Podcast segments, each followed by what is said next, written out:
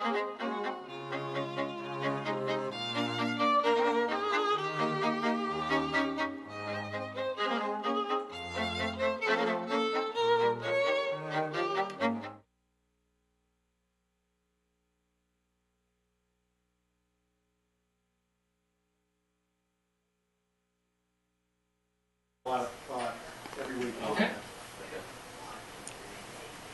Is he counting or I can start now? Do you see yourself? Yes, I do. All right, so uh, great. Uh, so welcome to the uh, CERIAS uh, Security Seminar Series. Uh, and uh, today it's my great, well, anyway, I, it's, it's my great pleasure to introduce myself. Uh, I am uh, Dongyan Xu from uh, the Computer Science Department. I am uh, an assistant professor, and uh, my research areas uh, include uh, computer malware defense investigations, uh, virtualization technologies, and the application of virtualization technologies to uh, system security problems and to virtual distributed computing problems in the, on the internet and in the cyber infrastructure. Um, so today I'm going to talk to you about some of the work that we've been doing in the recent month, uh, namely the uh, OS level taint analysis for malware investigation and defense. Uh, so this work is in collaboration with a lot of people. Uh, some of them are uh, recent graduates uh, from Purdue, actually from CERIAS. Uh, first of all, uh, Professor Xuxian Jiang at, the, at George Mason University, and Professor Florian Buchholz at uh, James Madison University, and Aaron Walters. So these are the guys who uh, work with me, and uh, uh, when, when they were graduate students at CERIAS, and also Dr. Yi-Min Wang uh, from Microsoft Research, and of course uh, uh, Professor Spaf at Purdue. So uh, this work is motivated by the uh, by the problems uh, uh, uh, uh with uh, internet malware. So, internet malware remains a top threat uh, to our cyber infrastructure, to the internet, and to our computers. So, malware is kind of a generic term because it kind of uh, uh, uh characterizes and it means a number of you know bad software, things that perform malicious things on your computer system. So, this include computer viruses, computer worms and spyware, for example, things that got uh, secretly installed on your machine and uh, do bad things or uh, steal your uh, uh, personal information or uh, steal your identity. And also, like in, in the recent past, we have seen the emergence of bots or botnet, meaning that you know the, the, so- the malicious software agents kind of organize themselves into a powerful network doing bad things in a collaborative way. And uh, if you look at this report, this is actually a report released by Symantec. You will see the number of incidents of malware or viruses or worms in the past few years. So you will actually see an increase from uh, the late 90s to the early 2000s. Uh, you know, the incidents, the number of incidents of malware on the network, and these are actually uh, uh, malware that have been uh, detected and uh, captured. So you'll see like the increase uh, in the number of incidents, and also you will find some of the uh, some of the famous incidents or some of the famous worms that you must have uh, heard about uh, in, in the news media. So if you pay, so that's not the main gist of this picture. So the, the main goal of this picture is to show you the, the, the mysterious decline of malware incidents starting in year 2004. So if you look at this figure, you realize that where, where, where are the bars for year 2004? You don't see that, right? Because uh, there is kind of a strange decline of uh, malware or internet worms or viruses uh, discovered uh, by uh, investigators. So, is this a good news? Uh, we, we definitely hope so, but unfortunately, that is not the case. Because the problem is that the, these malware or viruses or worms are getting stealthy, meaning that uh, they try not to do massive uh, propagation in a very short period of time, because that can immediately catch the attention of uh, malware investigators, and they can, uh, uh, like the investigator can, uh, you know, in turn come up with defense mechanisms, right? So, in order to be, in order to avoid being detected, these viruses try to do stealthy things and try to um, kind of uh, hide themselves. So they try not to do massive, uh, fast propagation. Instead, they just kind of, in a very stealthy way, get into your system and lurk in the system for a sustained period of time. And during their residence in your system, they do all kinds of bad things, you know, in the background in a, in a very secret way. And they try not to be detected, and they try to be uh, hiding from uh, the existing intrusion detection system or the anti-virus software. Okay, so and and again, uh, we have kind of a, so this is kind of like a characterization of the new features or the trends uh, taken by the malware uh, authors. So they increasingly use, for example, new exploitations or new vulnerabilities. So as soon as a software vulnerability is released, uh, a new viruses or a new virus or new malware can be um, uh, relatively fast developed.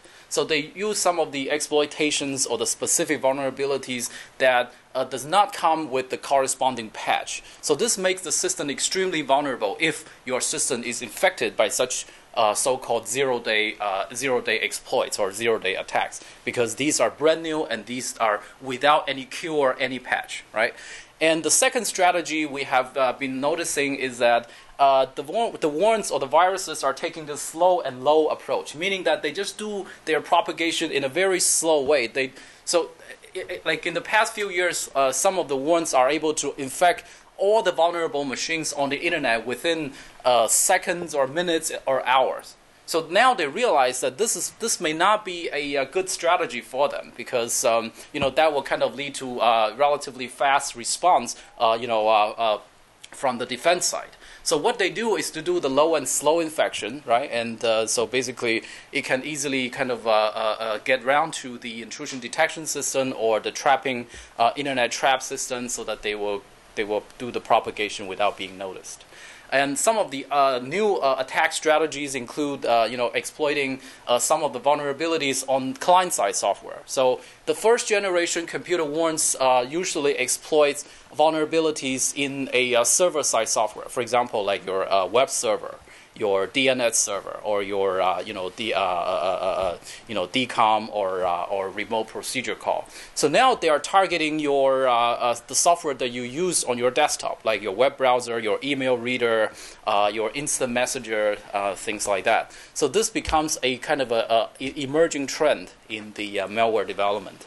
Um, and also, they kind of uh, adopted. They're adopting also some of the non-traditional media or uh, or, or, or, vehicle of prop in, in, propagating the you know the copy of the malware. For example, we have actually seen uh, uh, uh viruses that are spread using the RFID tags. Uh, and also using cell phones and things like that. So this kind of creates a kind of an additional level of complexity and challenge on the defense side.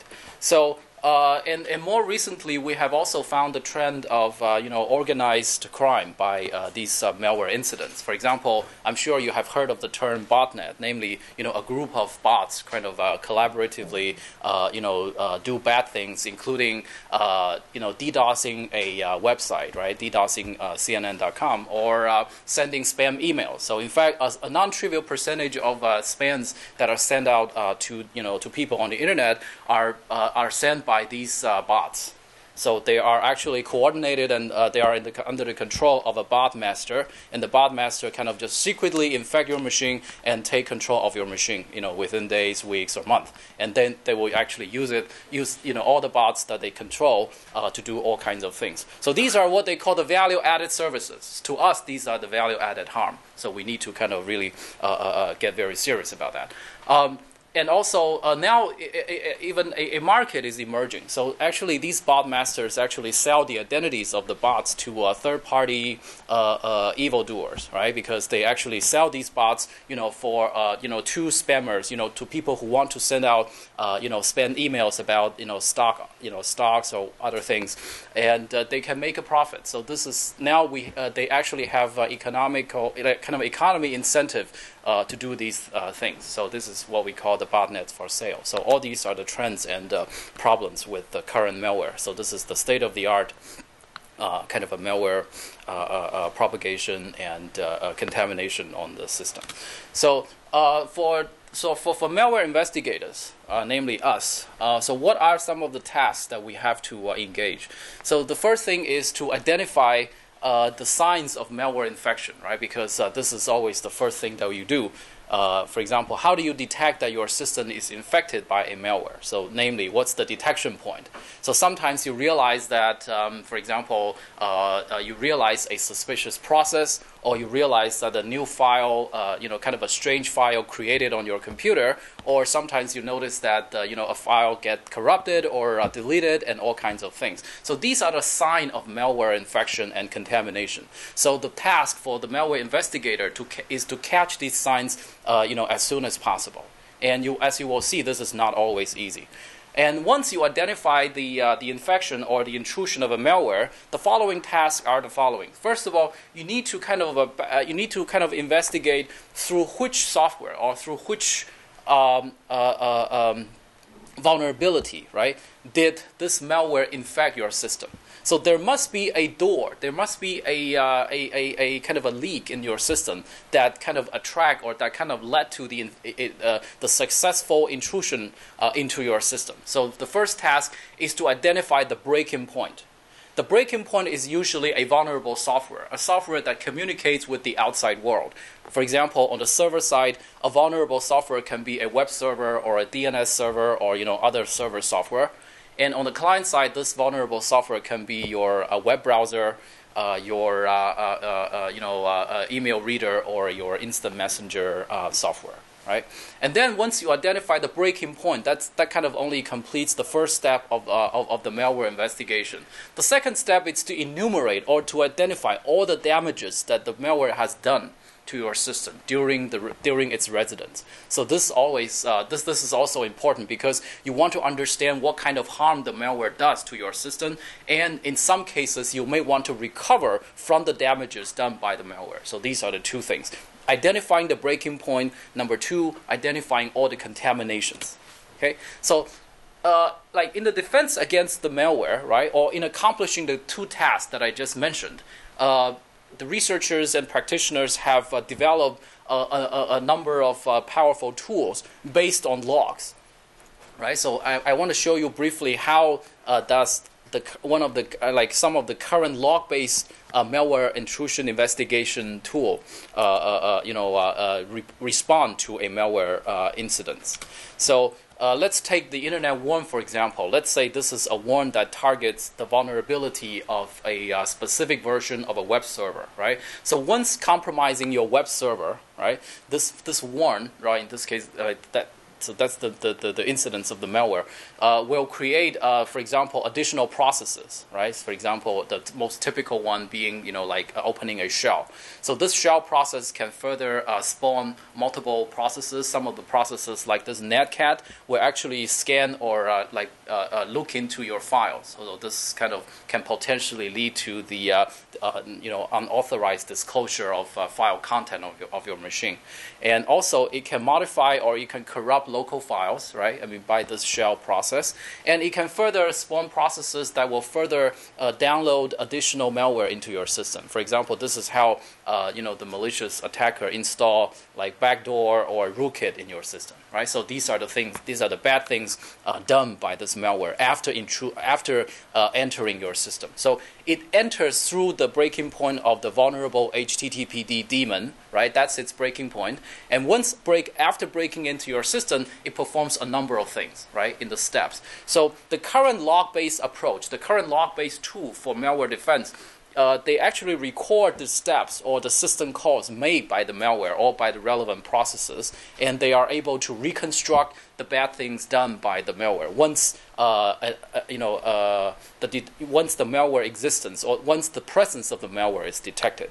So this is rely uh, this relies on a uh, uh, you know, a thing we call the detection point. So it, here, if you see the, the, the you know the, the, the alert, right? For example, I noticed that uh, a rootkit has been uh, has been installed in my machine. So that is uh, what we call an external detection point. So from this detection point, we want to answer the question: What is the original breaking point?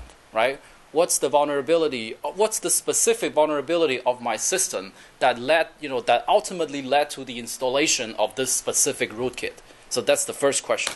The second question we want to answer once you have that external detection point is the uh, enumer- is the identification of all the damages, right? Because uh, in addition to the rootkit installation, this malware does other bad things, including, for example, reading your files, creating uh, additional processes, or uh, you know, uh, uh, downloading additional malicious software, things like that. So you are supposed to identify all these actions, right? So these are the things that the malware investigation is supposed to um, uncover. So let's take a look at how uh, these two steps are done by the current log-based uh, investigation tool. So it starts from the uh, collection of log. So by logging the uh, system calls made by the malware or made by the malicious processes created by the malware, so you can actually see a whole bunch of actions, uh, you know, in the form of system calls, right, during the residence of this malware. For example, including the uh, creation of new processes, the uh, the reading of files, the downloading of uh, you know the opening of a new socket, downloading additional uh, malicious software, things like that. So every system call is logged, right? And these log entries are stored in a log file for uh, all, you know for future forensic investigation. So now, so everything I just talked about, namely the collection of log, happens during the runtime of the system right? And then at some point, so this some point could be like days or weeks or even months later, after the initial intrusion of the malware. So at that point, maybe as a user, I realized that I, I found this, you know, kind of a weird file or this, uh, you know, malicious process running in my system. So that is considered the external detection point because that one, you know, that that that sign is noticed by me, the user, right? And once I notice this, uh, you know, anomaly, I will tell, I will report this uh, to my system administrator, right? And then the administrator will kind of uh, retrieve. So this now everything you know I talk about next uh, happens offline. So once this incident or this detection point is reported to the to the assistant administrator, the system administrator will use the log uh, entries, right, that have been collected uh, to perform the investigation. So the first step of the investigation is to uh, retrieve all the previous log entries, right? From you know like uh, in in the past week, month, or even year, right? And then it would start a reconstruction process. So this reconstruction process starts from the detection point, right? It will start from the corresponding log entry that logs the action of installing this rootkit, and we will go all the way back to the original breaking point of this malware incident. So once you identify, for example, that a specific software that communicates with the outside world, namely, uh, in this case, the HTTP daemon, we, we, we, we can tell that the initial breaking point of this malware incident is a vulnerable web server. Right? So by doing that, we kind of backtracking the actions performed by this malware based on the log entries that have been collected in the past. So you now re- so notice that this backtracking process uses the entire log file, the entire log file as its input, right? It just grabs the relevant log entries and put them in the right place and reconstruct the story right? So now we complete the first step of a malware investigation procedure, and there is a second step. Namely, I need to identify all the other damages because, you, as you realize, these are not the only damages done by the malware because it does something more, right? And then with this breaking point identified, we are able to again use the log entries. collected, and we will kind of uh, uh, kind of uh, pull out the relevant log entries and construct, you know, the entire graph and this graph kind of identifies or reveals all the steps, all the bad things done by the malware. So that kind of completes the process of malware investigation using the log that has been collected. Right? so this is the state of the art. This is the typical workflow of doing malware investigation or forensics. Um, so we identify a number of problems with these appro- with, with, with these tools. So the first problem is that as you realize, in order to go in order to go from your detection point all the way to the uh, to the to the uh, to the breaking point to the initial breaking point you have to use the entire log file right as input you need to pull out you need to scan all the log entries and you need to construct the graph and you can imagine that the construction of the graph is pretty co- computation intensive because it involves the scanning and the examination of all the log entry in the log file so basically it needs to analyze the entire log right? In order to identify the breaking point. So once you identify the breaking point, you also need the entire log to identify all the contaminations. So basically, these both these two steps require the entire log as as the input for this forensic investigation process. The problem is that you can imagine that like thousands and millions of log entries are generated every day, right? In fact, uh, based on a, uh, a recent experiment, uh, you know, gigabytes of log entry, gigabytes of log data are generated on a daily basis. This is a very typical kind of a web server kind of a workload. And uh, so basically, imagine you use this gigabyte of log file to perform the forensic investigation, you, will, you are likely to experience a relatively long uh, uh, forensic investigation uh, procedure, right? So the time uh, taken to identify the breaking point, the time taken to identify the contaminations tend to be long, and we want to reduce, you know, the overhead and the latency of such investigation because timely investigation is critical. Because once you identify all these things, you can correspondingly come up with the patches, or you can correspondingly, you know, perform some of the recovery operations, and you can, you know, in a very timely fashion notify, you know, other users of this specific vulnerability, right? and so that the, hopefully their system will, will, be kind of patched or prevent uh, prevented from uh, from similar attack. So basically, you'll see that th- there, there there is a problem with this long detection period. So this is what we call the uh, the intrusion occurrence and detection interval, right? And this interval is the interval from the uh, from the point your the malware intrudes uh, in, in, you know infects your system to the time instance when you, I, as the user, I, you know, uh, get suspicious of my machine or get suspicious of something uh, going on in my computer. So this can be, you know, this interval can be days, weeks, or even months. And you can imagine during these days, weeks, and months, gigabytes, hundreds and tens and hundreds and you know thousands of gigabytes of log and log data are generated. So basically, that makes your forensic investigation process longer and longer. So, and another problem is that maybe you have realized that the you know all the, the thing that triggers this investigation or you know not nothing but you know is is, is, is, is, is, is, is the identification of a suspicious activity by the user namely myself right? So basically you have to wait until uh, a suspicious uh, until an, an, anomaly or you know a suspicious uh, item is uh, identified and then we can trigger the investigation. So this may be kind of uh, you know too late sometimes because maybe the malware has already done most of the harm and also uh, the bad things, because these are actually uh, so the investigation process is triggered by external detection points. So during during the time you know during that uh, occurrence detection interval. The log file simply sits there passively. The log file itself does not contribute to the triggering of the investigation, right? Because the log file is involved after I identify that detection point. So I want so it will be very desirable for the log file to provide some of the leads or some of the hints or anomaly warnings to trigger a more timely malware investigation. So this capability is not provided in most of the current uh, log-based approach.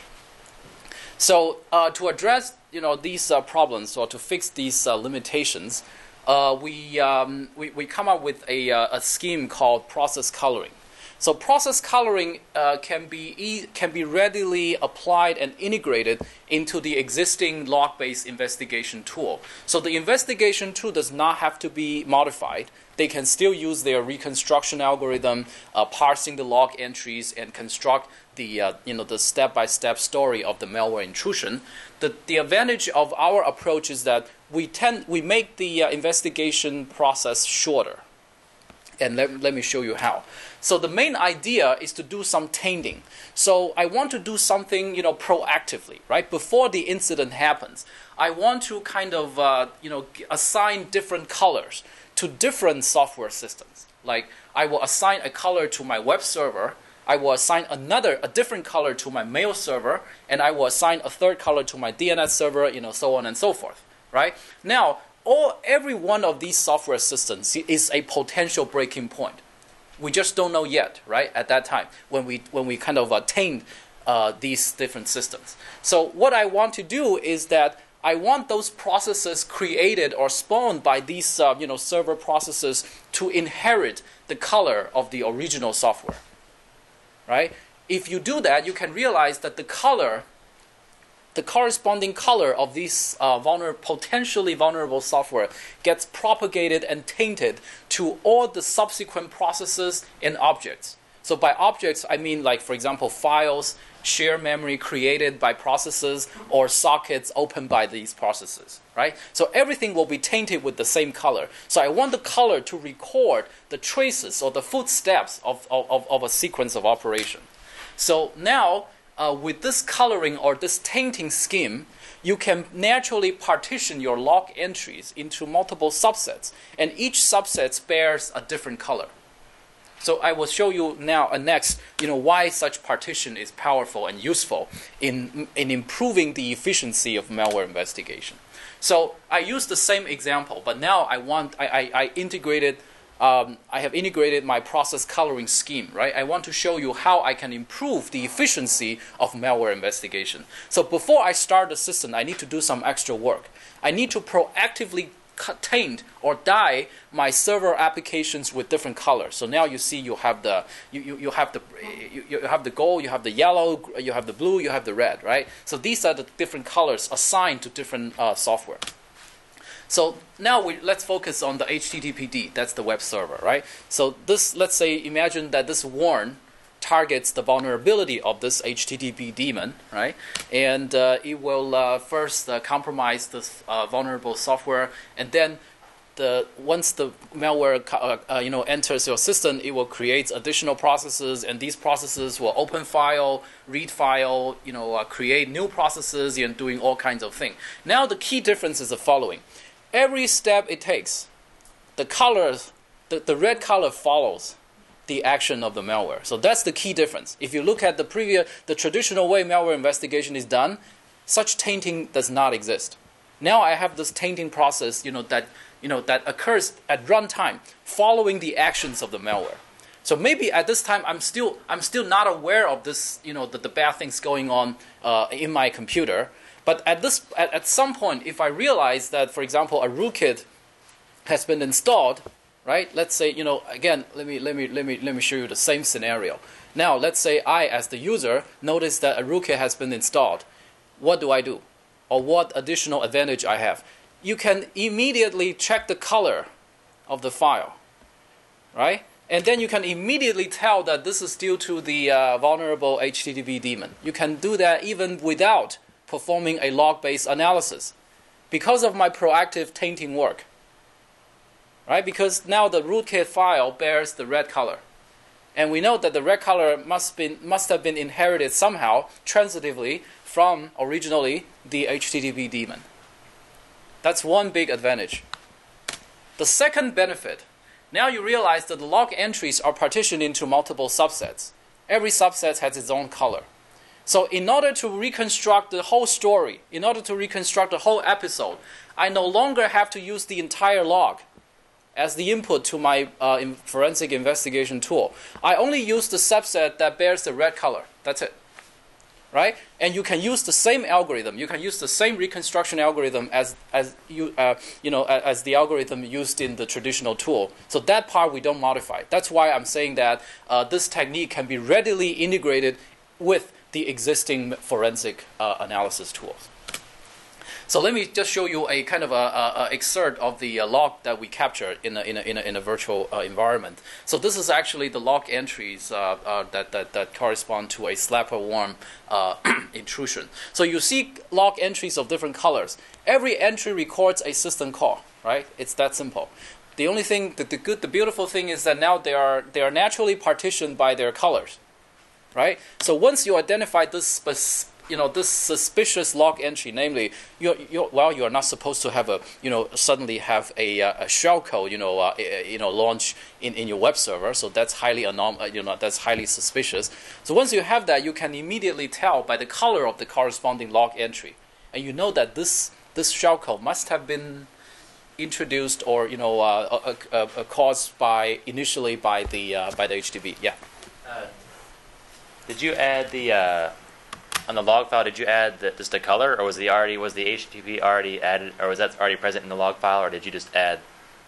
Did you add the tag of the HTTP? Uh, I add the, I add the tag to HTTP. So I, I do need to kind of inc- uh, you know uh, uh, uh, record this additional information, right? For example, in Before your that didn't even have the sendmail or the HTTPD. It didn't have any of that. no, they do uh, before before you can use the system. So during the system initialization stage, we pre-color or we pre-tamed, you know, these different software like sendmail, HTTPD, DNS, you know, things like that, right?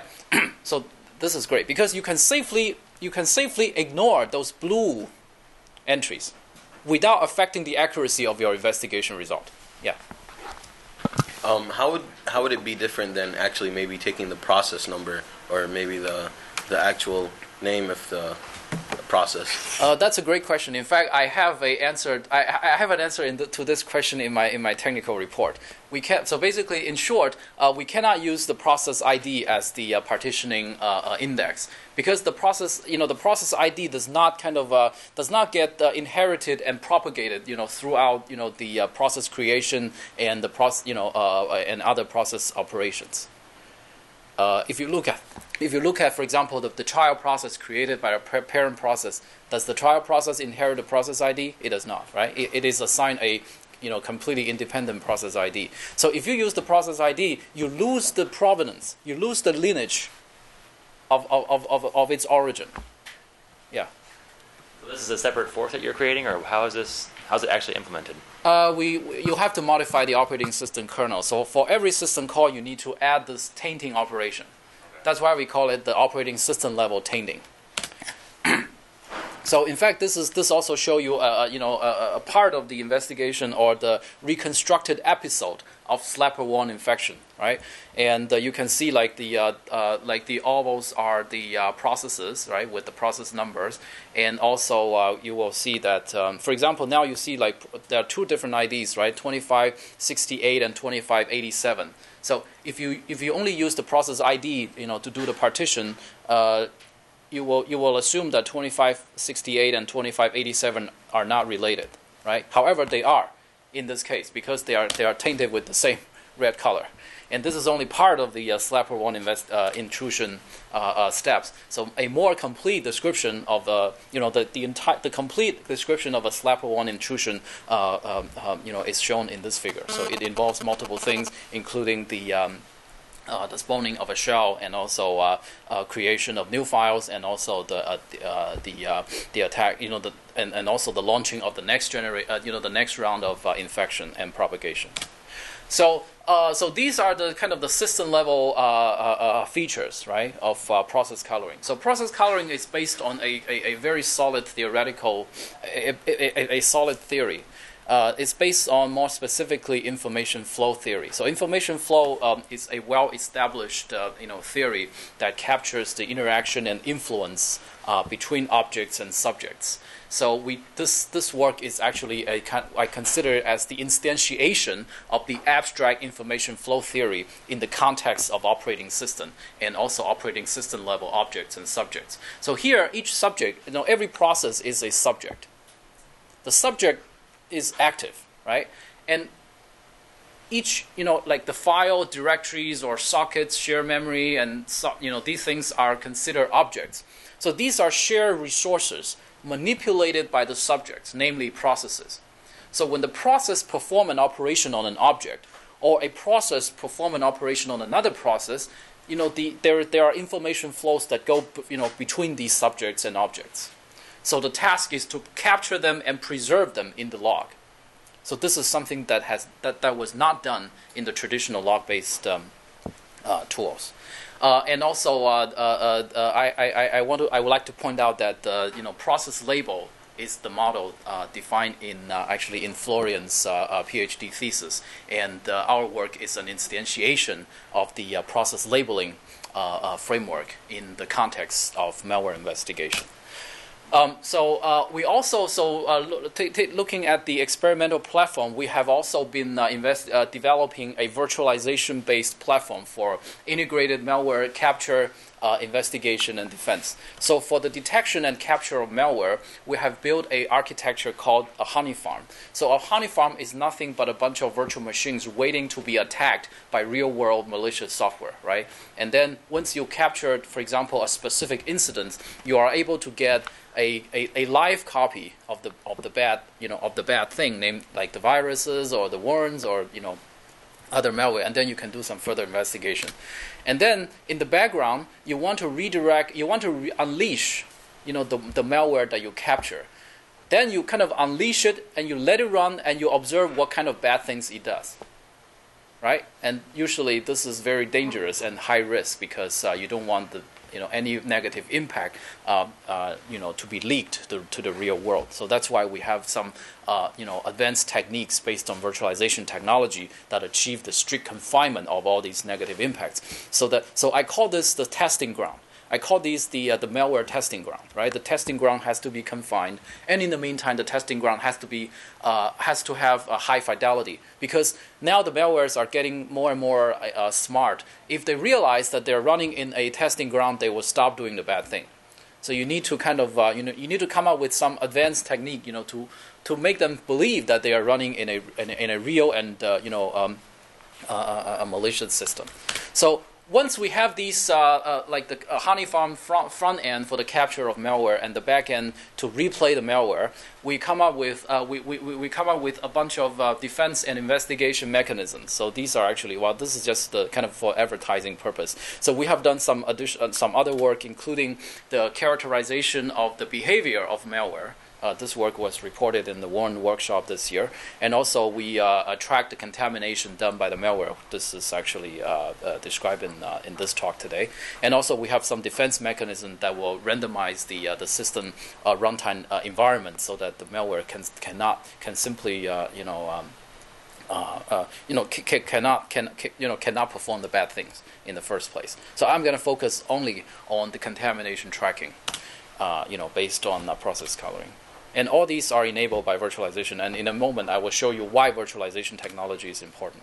So uh, you realize that the key to the uh, uh, log-based investigation tool is the collection of log. Because once you have to, in the first place, you have to have trustworthy logs. If you don't have, if you don't trust your log entry, then uh, you know it's kind of like garbage in, garbage out, right? You have to make sure that your log entries are trustworthy. However, this is very difficult to achieve if you don't do something extra. So just take a look at the regular way of collecting logs. Usually, the logging module, you know, is supported by the operating system and uh, it is running in the same system as the system that you are monitoring. So this creates a problem because, you know, philosophically, if you want to monitor something, you are not supposed to be part of that something, right? You have to be somewhere outside. However, most of the current monitoring logging mechanism resides within the system that it is monitoring. So that creates a problem. Because once the system gets compromised, you can no longer trust the log collection mechanism, and correspondingly, you cannot trust the log entries. And then all bets are off, right? Garbage in, garbage out. And let me show. Do I have. What time is it? Uh, it's seven, Seven. I have. Uh, okay. about fifteen minutes. All right. So. Uh, let me just quickly show you the cur- like this this figure shows the current implementation of log a system called logging mechanism how it is implemented in most of the uh, current software system. So I want to just quickly show you how system call is made, right? You, you have the system call dispatcher in the operating system. Depending on the ID of the system call, it gets dispatched to different code in the operating system kernel, and then once the results are generated, it will get back to the dispatcher and get back to the user space. This is how system call um, you know, is performed. And in order to record uh, the system call and its uh, corresponding action, this is the standard, quote unquote, state of the art implementation. You just insert that logging mechanism between the dispatcher and the actual operation, you know, the actual um, execution of the system call, right? So once you have that, you can, you know, intercept the call, and then the system call will just, you know, the system call path, the execution path, will have to go through this logging mechanism because everything has to be logged. The problem is that this can easily be bypassed, and there have been reports that show that it can be, you know, such kind of uh, system call interception mechanism can easily be either bypassed or fooled. And this can be done even without uh, compromising the kernel space. You can, you, in some cases, well, not all, You can even do that in the user space. So that that makes your logs untrustworthy, right? So we take a uh, completely different approach. Uh, you recall the figure that I just showed you, you know, the way log are, log entries are collected, and like, take a look at this one. So instead of doing the logging in the system, I do the logging, I do the system call interception and logging and the storage of logging outside the system I'm monitoring. So how do you achieve that?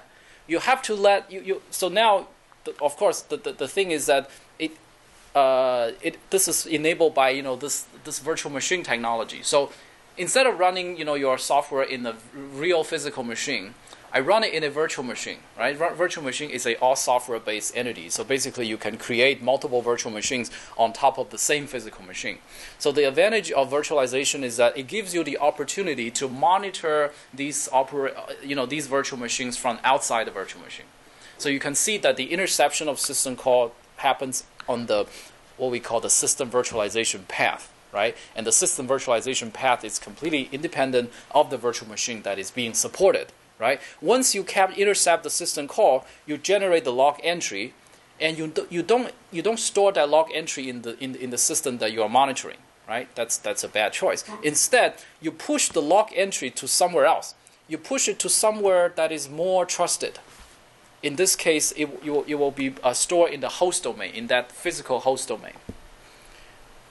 Of course, here we are making the assumption that the, the you know the virtual machine achieves a, a you know strict or high uh, uh, confinement. Namely, you cannot influence uh, you know things that are outside the virtual machine from inside. Everything happens inside the virtual machine will be strictly confined within the virtual machine. So when, if you accept that assumption, then uh, this will give you a more uh, tamper-resistant logging mechanism. I cannot say 100% tamper-resistant, but it is definitely more tamper-resistant than the previous approach that I showed. Yeah. You have to have a look or uh, some kind of I/O interface to look into that virtual machine. That's right. That's right. So that Wouldn't- that Wouldn't that be effective for the bad guys to uh? No, because uh, actually, once you are once you're on the system virtualization path, the bad guys are not aware. So the bad guys are not supposed to be aware of this virtualization. Uh, of course, I think that's a good point because uh, you. So in that case, you, you do have to pay extra attention to the implementation of this system virtualization path to make sure that the bad guys inside the virtual machine will have no influence on the virtual uh, on the system virtualization path, or more specifically, on the implementation or data structure of the system virtualization path. Um, anyway, so oops. so we have done some experiments uh, using real-world worms. So some of the worms are, are the ones we capture using our honey farm. So we just capture them from the real world, and some of them, um, uh, you know, we, we actually also synthesize, you know, our own malware because uh, we realized that some of the worms, you know, some of the real world worms are not are simply not malicious enough. So you want to you, you want to push the envelope and you know and, and, and also to you know to you know to come up with the most unfavorable condition to test the effectiveness of the malware investigation uh, technique. So uh, among the worms that we uh, that we experimented, I want to just show you three representative set of experiments. We actually uh, experimented with a dozen, more than a dozen uh, worms and their variants. And uh, for the for the three worms, namely the Lion, Slapper, and SARS worms, uh, we are able to identify its initial breaking point before log analysis by just looking at the color of the corresponding log entry. So these three worms uh, exploit different vulnerability in different software. Lion one exploits the DNS server vulnerability. The Slapper one exploits the web server vulnerability, and the SARS one exploits the Samba uh, server ex- uh, vulnerability. So you, you need to identify the specific software. Then, for example, the malware investigator will go and you know fix or patch these respective uh, uh, uh, uh, software systems, right? And the, another advantage is that you will see that the percentage of log entries that I need to investigate in order to reconstruct the episode is significantly reduced. So the best one, the best uh, performing case is the SARS one. So I only have to I only have to process 12%, slightly more than 12% of all the log entry. I can I I'm, I, I, I'm I was able to reconstruct you know how SARS-1 infect my system, how SARS-1 you know install backdoors and everything uh, by checking those uh, 12% of the log entries with the with the specific color because I can safely discard log entries bearing other colors. Um, so I want to, of course, by now I, I, I have shown the main features or the main effect, you know, the, uh, some of the you know experiments demonstrating the effectiveness of process coloring or tainting. Uh, I want to kind of flip the coin, and also I want to kind of show you the other side of the technique, namely its limitations, right? Uh, so the first, the first limitation or the first potential problem with process coloring is that, you know, because everything now so depend on the color, right, or the tainting information. So what happens if the malware gets even smarter? Once it gets into my system, it will try to contact, you know, uh, different software, and so that it will get multiple colors. So when you when, when a bad thing happens, you look at the log entry, you realize that the same that the, that single entry has you know not one but two, three, or four colors. Then you can no longer tell which one is the real breaking point, right? So that's bad. Um, but if you think about if, if you ha- if you think about this scenario, uh, I was actually um, um, you know encouraged because that actually gives you a additional uh, level of anomaly detection. The thing is that if you see a log entry with multiple colors, which we call color mixing, if you see a log entry that shows this color mixing phenomena, that one, you know, that, that color mixing itself is an anomaly that deserves further investigation.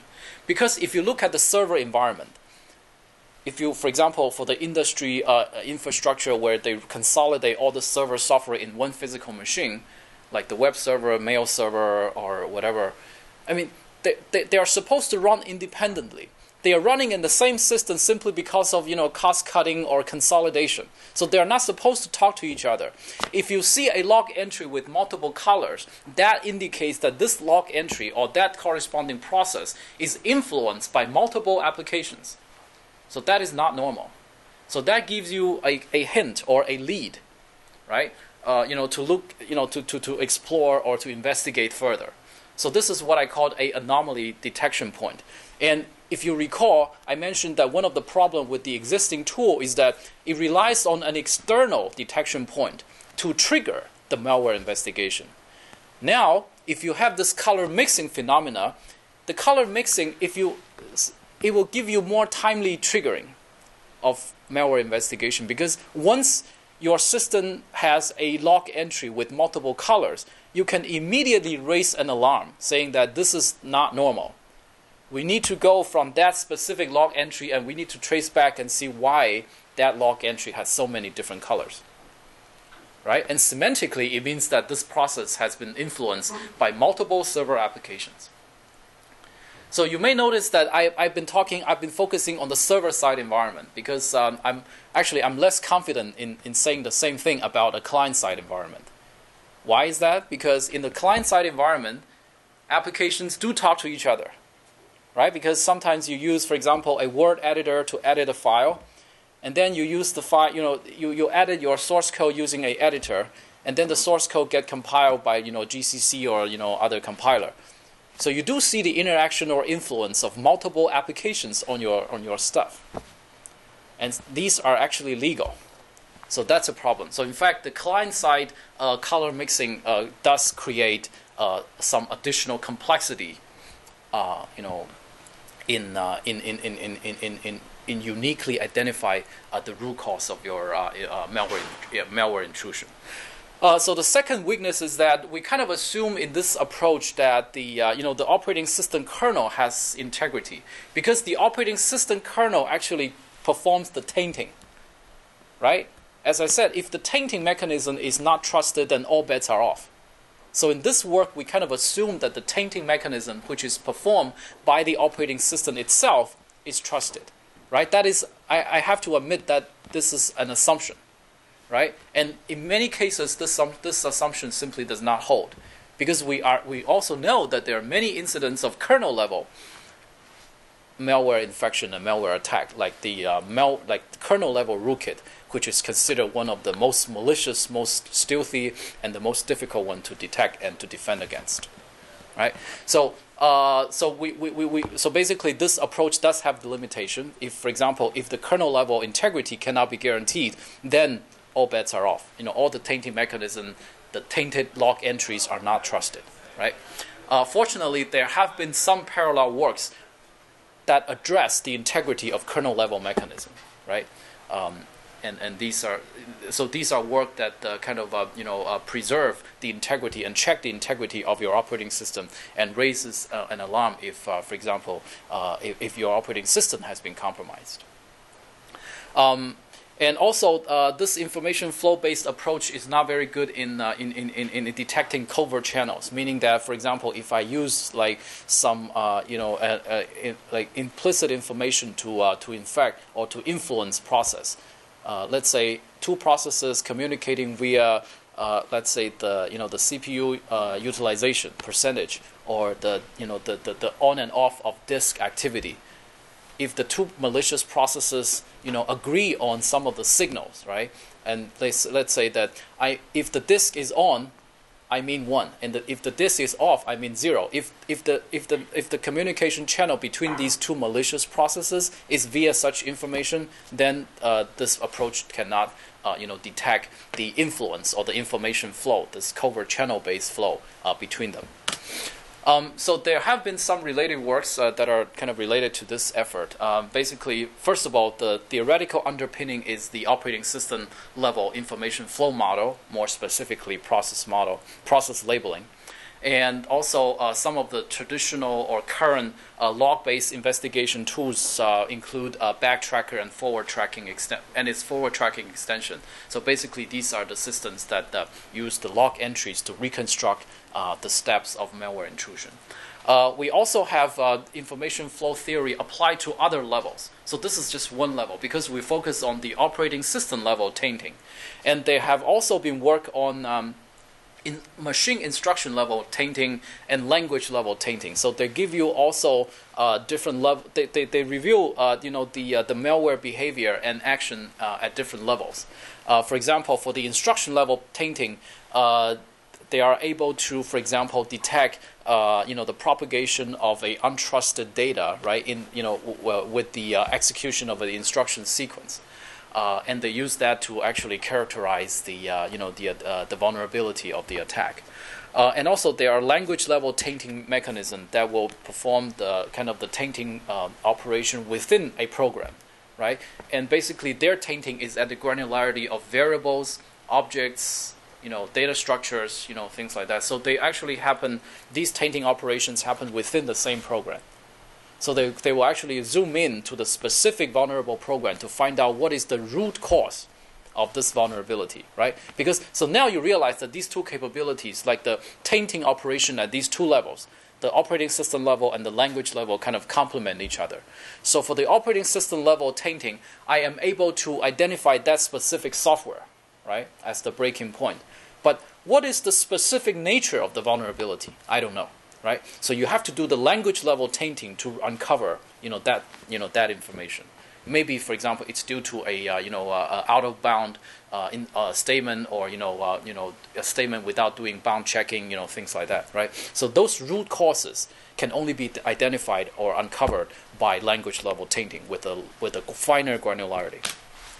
So in conclusion, I uh, kind of talked about the uh, uh, taint-based operation, uh, operating system level tainting-based uh, mechanism called uh, process coloring for malware intrusion and contamination tracing, and it is based on a virtualization. It, it is based on a virtual machine based uh, implementation, giving you higher tamper resistance for the log entries uh, to perform malware investigation.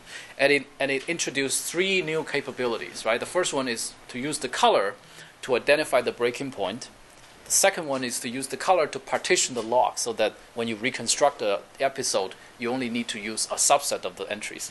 The third capability is the one that I mentioned, um, uh, you know, when I when I talk about the multiple coloring scenario, where you can use the multiple coloring as a trigger for more timely malware investigation. So you don't have to wait until the user realizes something is wrong, right? The log all of a sudden becomes a active entity, an active guard of your system. The log will tell you something is wrong. So that's enabled by process coloring.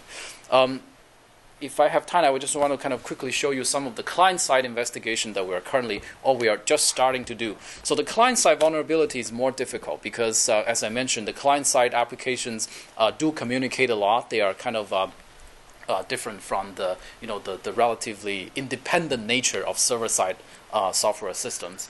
So this one, uh, so basically, let me first show you the incident. So what we do is that we kind of uh, we, we run a we run a vulnerable web browser, right? This web browser, uh, you know, is not patched and exhibits three different vulnerabilities. Uh, you know, the ones that you know, the three vulnerabilities, uh, you know, that I show on the left-hand side of the slide. And uh, if this if this web browser contacts a malicious website, so that that website is set up by some malicious party, right? And they want to compromise your web browser. So once you click this link, you got these 22 applications automatically installed on your desktop without your permission. So I, I even had to I even had to kind of uh, do some sanitization before showing you this because. so then the challenge is the following: How do you how do you identify this is the problem of the of your web browser, not like your instant messenger or your uh, you know email reader or um, you know your other software right? Very similar to the server side investigation. And then, then the next step is to also to reconstruct the whole episode. How you know how, how these two, 22 applications get installed without my permission. So you need to reconstruct the story you need to reconstruct the steps. And as i mentioned to do that on the on the client side you actually have to deal with more noises. You have to deal with many uh, false positive scenario. You have to distinguish the real bad things and the and, and, and, and the and, and, and the legal interaction between uh, processes or influence between uh, you know of the process on individual objects. So I guess I will um, stop here. Um, I have time for one quick question. yeah. Um, if if the attack of a malware is not targeted at the kernel, um, but targets immediately the log file, or and basically possibly changes the the color codes for any any way, shape, or form, um, how would you detect that? I mean, did you take that into consideration at all? Uh, yes, I do. So, I, so the, I have two points to make. The first one is that the log cannot be tampered with by the malware, because the log is stored outside the system. Right? If you look at that uh, virtualization-based log collection mechanism. Uh, so the log is the log is not even in the in the in the virtual machine. The log is outside the virtual machine. And uh, current virtualization technology uh, enables strict confinement of the virtual machine, meaning that if you are within the VM, you cannot touch things that are outside, outside of VM. My second point is that uh, the tainting mechanism, I mean the coloring operations themselves, are assumed to be trusted. I do assume that the operating system has the integrity of doing the tainting operation, but that assumption does not always hold, unfortunately. So that's the limitation of this approach. Thank you. All right.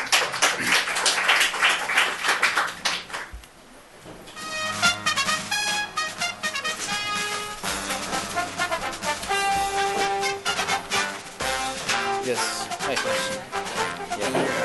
The